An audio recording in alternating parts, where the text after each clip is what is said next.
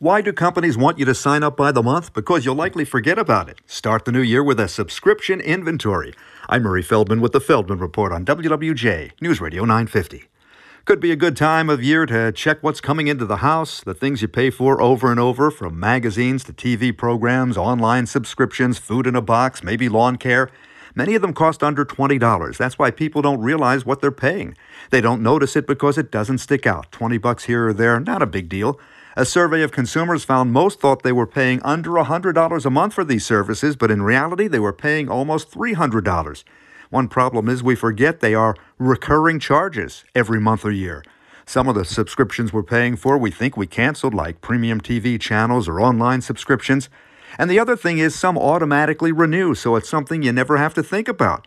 The companies do that on purpose, you know. A subscription inventory could be a good way to save money this year. With the Feldman Report, I'm Murray Feldman, WWJ News Radio 950.